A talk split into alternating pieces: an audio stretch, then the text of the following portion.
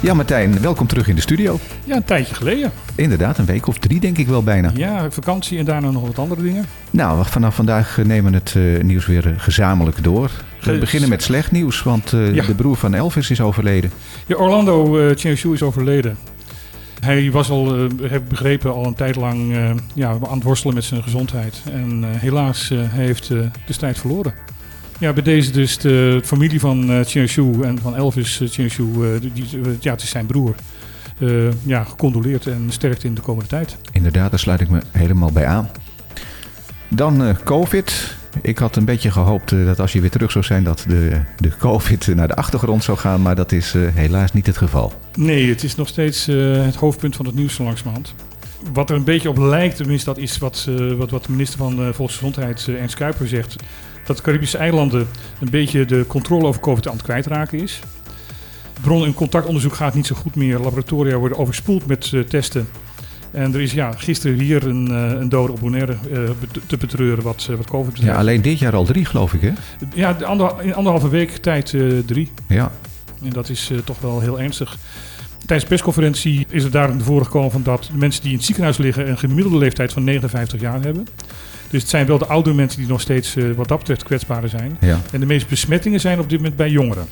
Maar die komen dus gelukkig niet in het ziekenhuis terecht. Nee, maar er is wel door alle deskundigen gezegd van dat gaat nog wel doorcijpelen, dat ook de ouderen er ziek van gaan worden. Ja. En dus we moeten ook rekening houden dat het aantal uh, ziekenhuisopnames wel gaat stijgen de komende tijd. Hoe gaat het met het uh, vaccinatieprogramma? Ja, eigenlijk met vaccinatie zelf, uh, de, de, eerste en tweede prik gaat het uh, best wel goed. Op dit moment is 77% van de Bonaire volledig gevaccineerd. Met de booster gaat het veel minder goed. Want van die 77% heeft maar 33% een, een boosterprik gehaald. Ja, dat is inderdaad best wel weinig. Dat is eigenlijk best wel weinig, eigenlijk teleurstellend. Terwijl alle deskundigen zeggen van booster is op dit moment het enige wat we kunnen doen om deze Omicron um, variant tegen te houden. Veel mensen hebben last uh, van uitval van personeel, omdat er natuurlijk heel veel besmettingen zijn. Ja, de besmettingen zijn veel en veel hoger. Het uh, is al bij, meerdere keren gezegd van uh, deze variant van het coronavirus is bijna even besmettelijk als mazelen. En mazelen is het, bijna het, het meest besmettelijke virus wat we in de wereld kennen. Dus dat is ernstig. Mensen worden over het algemeen er niet heel erg ziek van. Maar ja, je, je moet wel thuis blijven. Want anders besmet je andere mensen weer. En mensen die met jou in contact zijn geweest, moeten ook thuis blijven. Dus er zitten heel veel mensen op het ogenblik thuis. Bedrijven hebben daar op dit moment heel veel last van. De dienst publieke gezondheid heeft daar ook al heel veel last van. Want uh, die hebben, missen heel veel mensen. Ja. Het ziekenhuis in, in Curaçao mist 200 mensen. Pensioenfonds uh, Caribisch Nederland uh, zegt van jongens, we moeten later gaan uitbetalen. Want we hebben gewoon de mensen niet om uh, alle betalingen te verwerken. Dus ja, dat gaat een maatschappelijk probleem worden. Ja, dat begrijp ik. De armoede op de eilanden, op de Besse-eilanden, daar is al veel over gezegd en geschreven. Um, nou ja, het minimumloon is per 1 januari met 10% omhoog gegaan. Maar dat zet eigenlijk heel weinig zoden aan de dijk.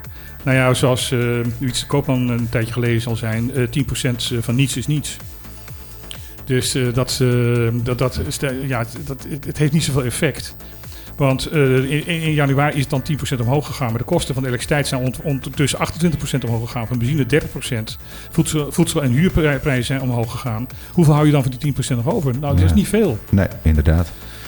Um, ik begreep dat uh, gedeputeerde Elvis Chinashu, die we eerder al even noemden, eigenlijk voorstander was van een uh, forse verhoging.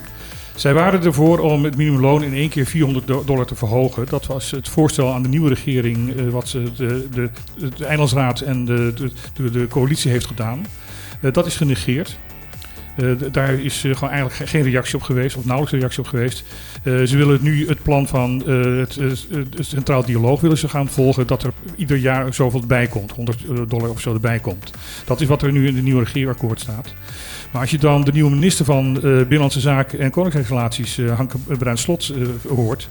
Die op vragen to, moet antwoorden van dat we de, de cijfermatige onderbouwing voor het bestaansminimum in, in, de burgers van BES, wat dus genoemd wordt in het regeerakkoord, ja. dat daar nog geen enkel cijfermatige onderbouwing voor is.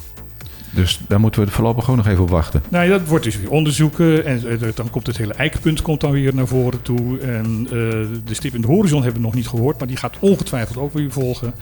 Wiets Koopman van uh, zegt van ja, in 2018 heeft het beleidsonderzoekbureau Regioplan in Nederland onderzoek gedaan.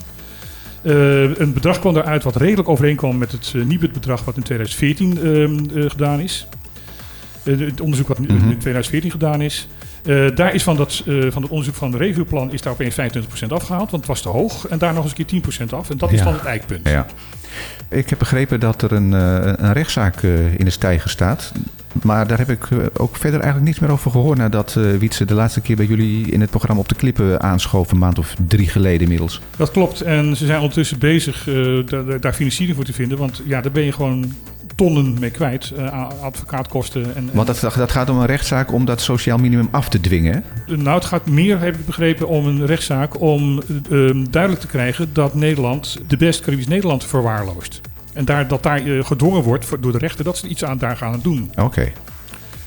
Eh, dat heb ik begrepen, dat, er, dat, dat is gewoon ook zinvoller, want dan wordt er ook gedwongen dat er Ja. iets gedaan wordt. Maar daar zijn ze mee bezig en eh, ja, ik denk dat crowdfunding zo langzamerhand het enige is wat, wat nog overblijft. Laten we eens eh, contact opnemen met uh, Wietse... eh, om te kijken wat er wellicht eh, nodig is. Ja. Tot besluit nog even over de toekomst van de, de BOPEC. Ehm, ik heb begrepen dat eilandse raadslid Koffie haar vragen heeft over plannen die gaan over het ontmantelen en eventueel bouwen van een containerhaven op die plek. Nou, het zit zelfs nog voor plannen. Het is een, eh, iets wat James Kroon, eh, gedeputeerde James Kroon, ehm, in, een, ja, in een artikel, in een aantal uitspraken die hij heeft gedaan, naar voren heeft gebracht. Hij wil namelijk dat er een containerhaven komt, overslagcontainerhaven, waar grote zeeschepen kunnen komen, eh, waar dan de containers op kleine schepen kunnen zetten voor de regio. En hij wil daar, als, je- als je daar dan toch iets hebt, een plek hebben waar je eh, zaken kunt recyclen van, het- van de hele regio, omdat je het kan verzamelen daar. Ja. Hij zegt dat omdat hij eh, zegt van ja, de, de, de kans dat er een, iemand de zaak gaat overnemen en daar weer een nieuwe olieopslag gaat maken is gering. Al was het maar omdat de installatie zo goed als eh, afgeschreven is en niet, niet meer te gebruiken. Het klinkt mij als eh, geen slecht plan, eerlijk gezegd hoor, als ik dit zo hoor.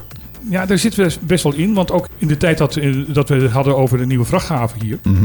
is er ook gezegd van waarom doen we dat niet bij BOPEC? Toen Ja. werd er gezegd van ja, maar de golfslag is zodanig dat dat niet kan.